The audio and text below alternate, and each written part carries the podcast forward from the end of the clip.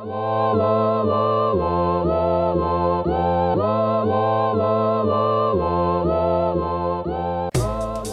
and welcome to Flash Forward. I'm Rose and I'm your host.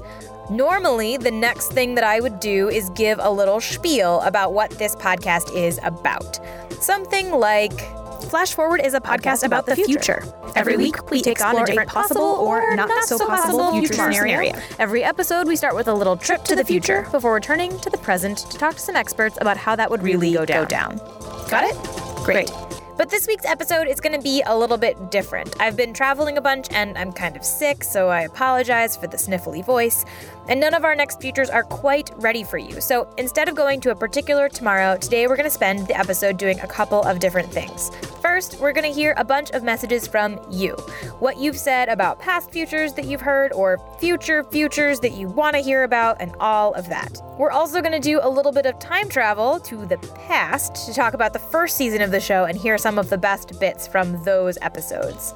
I've also got some fun announcements for you about the show, and I'm going to reveal a few of the hidden references from earlier episodes. A lot of people have asked me what they should be looking for, so this should help in your search. Got it?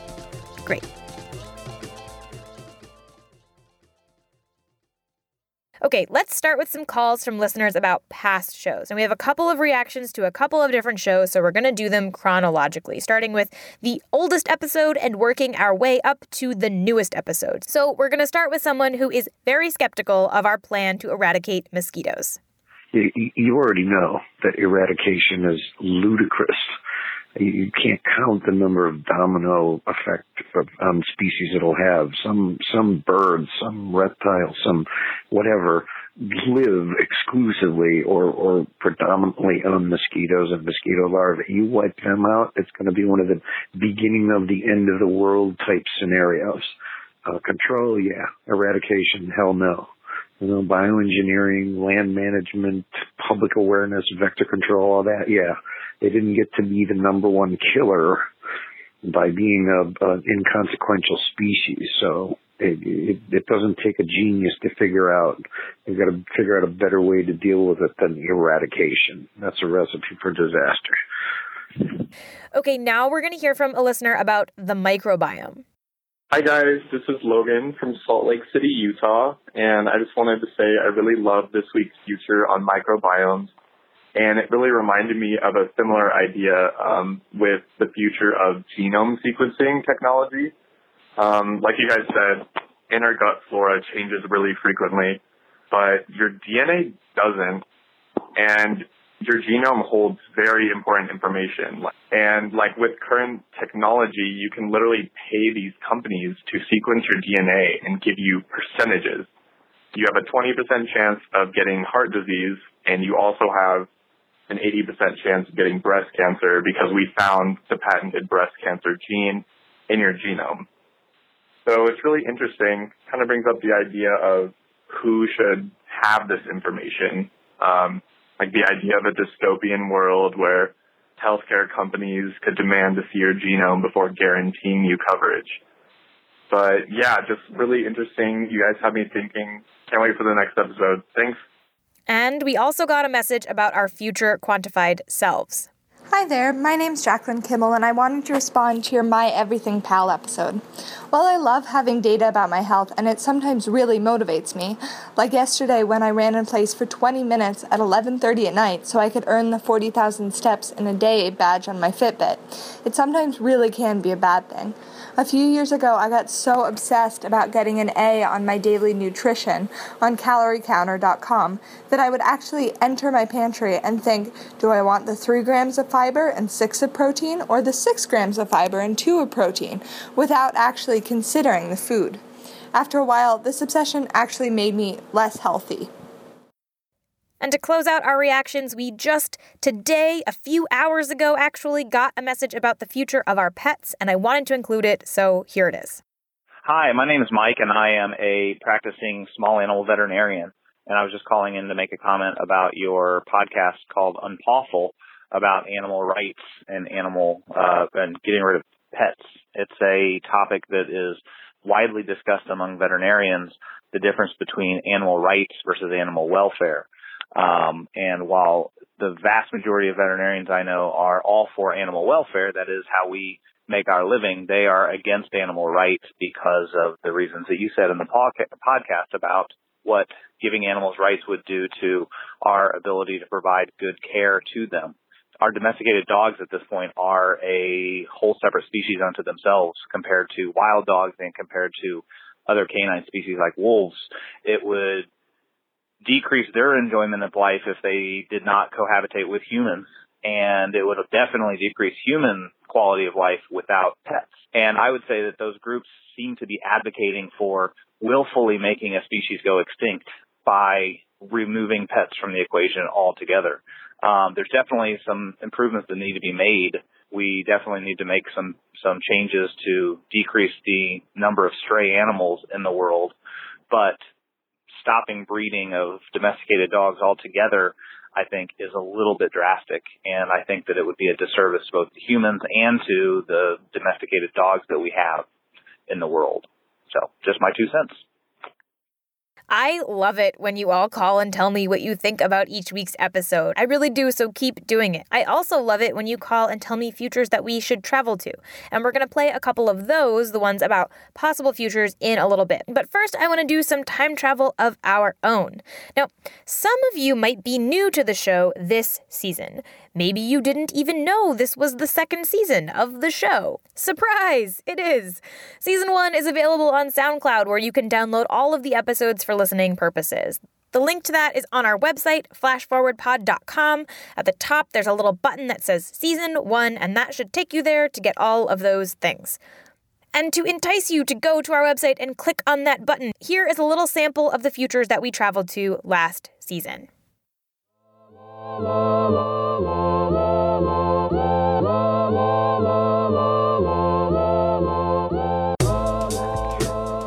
Okay, so in this future, we've decided, or the robot that we've appointed to make our decisions for us has decided that weapons are too dangerous and that we'd be better off without them. There is a drug that makes us not need to sleep. We have some kind of empathy machine. A company has put up so many wind turbines that they've actually changed the climate on Earth. Gender isn't important. A probe that is extremely similar to the Voyager probes that we sent out in the 1970s shows up in our galaxy. Humans have decided that the way to combat climate change is through genetically engineering ourselves. Every high school student gets to pick two types of body modification contact sports sports have died out due to concerns over head injury. The Earth has stopped rotating around the sun and is now falling very quickly to its fiery death. Life extension technology. A supernova that has gone off nearby. Invisibility cloaks. Everybody has a personal drone. Gender isn't important. Space pirates. But more importantly, we now have a second moon.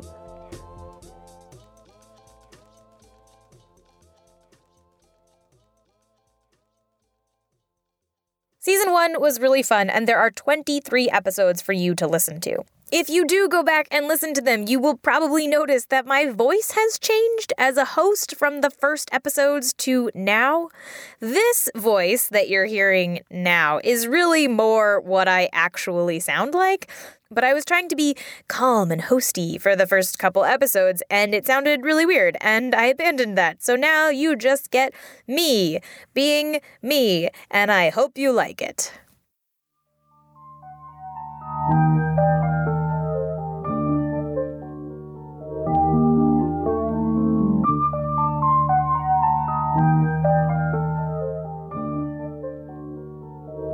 Okay, next I want to share a couple of exciting updates with you. While I've been on the road, it's been tough to produce full episodes, but I have been doing a bunch of show related things. Now, one of those things is setting up a subreddit. So if you like Reddit and you want to talk about the show there, we are at r flash forward pod, just like we are everywhere else, basically. I have some plans for the subreddit, including maybe some AMAs with guests of the show, and of course, general discussions of each future and all of that. But if you have ideas for what you would like to see on Reddit, let me know. You can email me at info at flashforwardpod.com, or you can just put them on Reddit because that's where you'll probably be.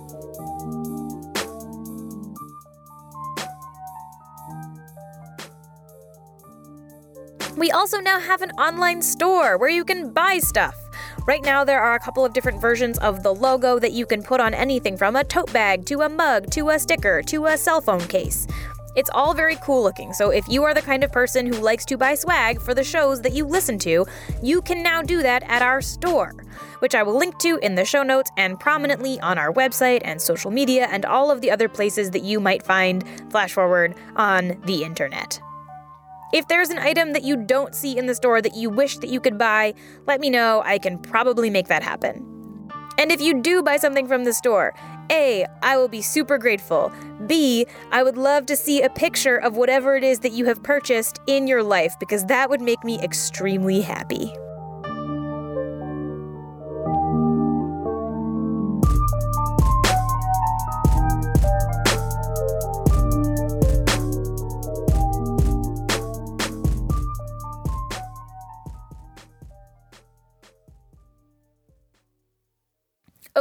Now let's hear from some listeners about possible futures. I recently asked on social media if people would share the most hopeful or the scariest futures that they can think of, and here is what some of you are thinking about these days. Hi, Rose. My name is Kira, and um, I saw your tweet asking what the most hopeful or frightening phrase you could think of to describe the future was, and I think um, the phrase is "all your needs are met." What we choose to do with that is really a, a, indication of what we choose to do with with everything. And you know, when there's when there's struggle and there are things you have to accomplish and you have to do, um, you know, there's it's easy to kind of focus on those. But if all your needs are met, what do you do next?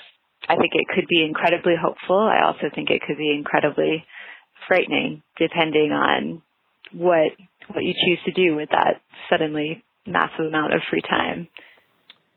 I guess we already live in the scariest future we could.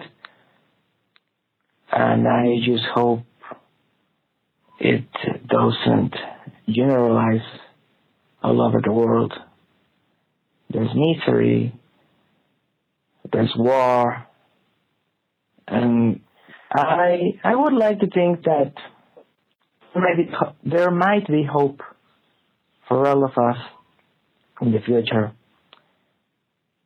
I really hope that. Uh, well, greetings from Mexico City. Hi, my name is Piri.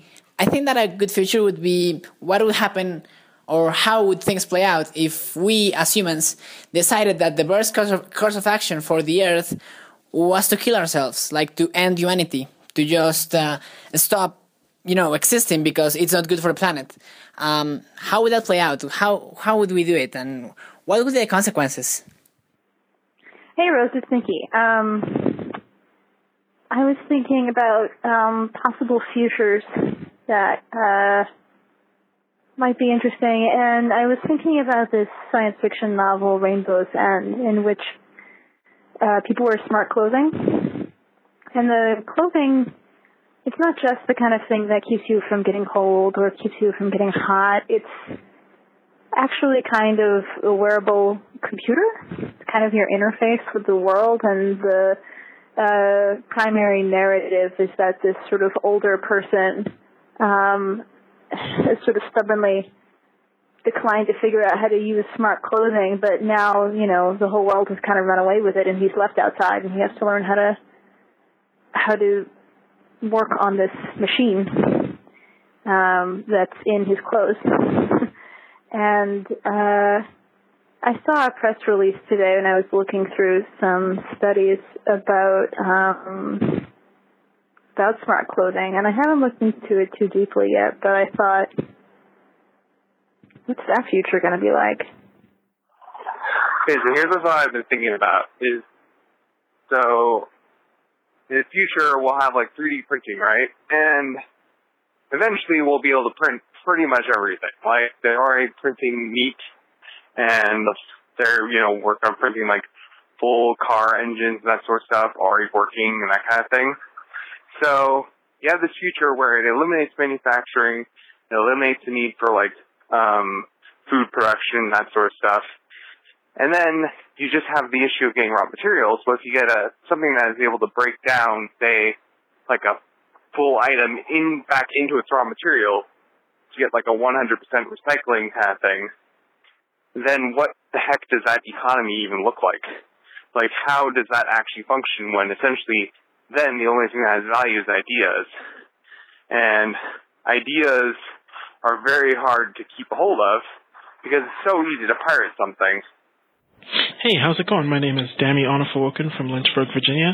As far as uh, suggesting a future to explore, uh, how about a future where we can upload human consciousness?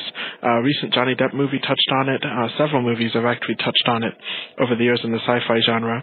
Um, one of my favorites is actually not a movie at all, but a game called Soma, S-O-M-A Soma, in which uh, humans realize that the Earth is kind of toast, so they conceive of a project to launch human consciousnesses into space, where they'll be uh, where the computer keeping them those consciousnesses alive will be powered by the sun's energy, and the humans inside this computer simulation will think they're alive, but they'll pretty much be just running on a hard drive floating through space so that something of humanity survives.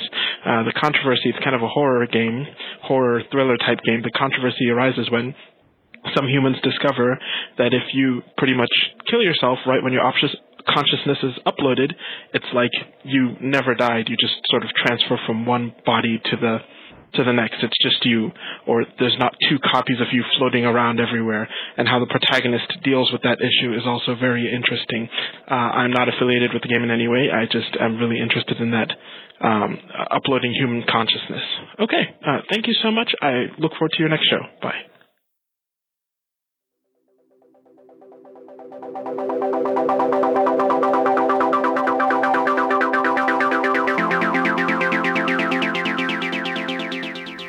Always want to hear ideas from you, so call or leave a voice memo anytime. One last thing we're going to do this week is reveal a few of the hidden references in the episodes from this season. A lot of you have told me that you're not really sure what you're supposed to be looking for in references, so hopefully this will help you. In episode 2, Love at First Sex Bot, the names of the different sex robots are references to particular people and characters. The Hadaly is named after a mechanical woman invented by a fictional Thomas Edison in the 1886 novel The Future Eve. She's one of the first female robots to appear in literature. And the Leopold is named after Leopold von Sacher-Masoch, which is probably not pronounced that way, but his name lives on in the term masochism. And here is probably the hardest one. Margot's Discount Closet Solutions is named after a character from a Ray Bradbury short story called All Summer in a Day. That one was hard, I will admit it. In the Mosquito episode, two of the names are references to Animorphs characters, and the repeated use of the number 18 throughout the episode points to the book in which the Animorphs turn into mosquitoes. So often it's these kinds of things, these name drops. Other times it's clips from TV shows or movies that I might use, things like that. So that's the kind of thing you're looking for. If you find one in a future episode and you think you know what it is, email me at info at flashforwardpod.com. I will give you this cool thing that I've made, and I hope you all find them because it's really fun.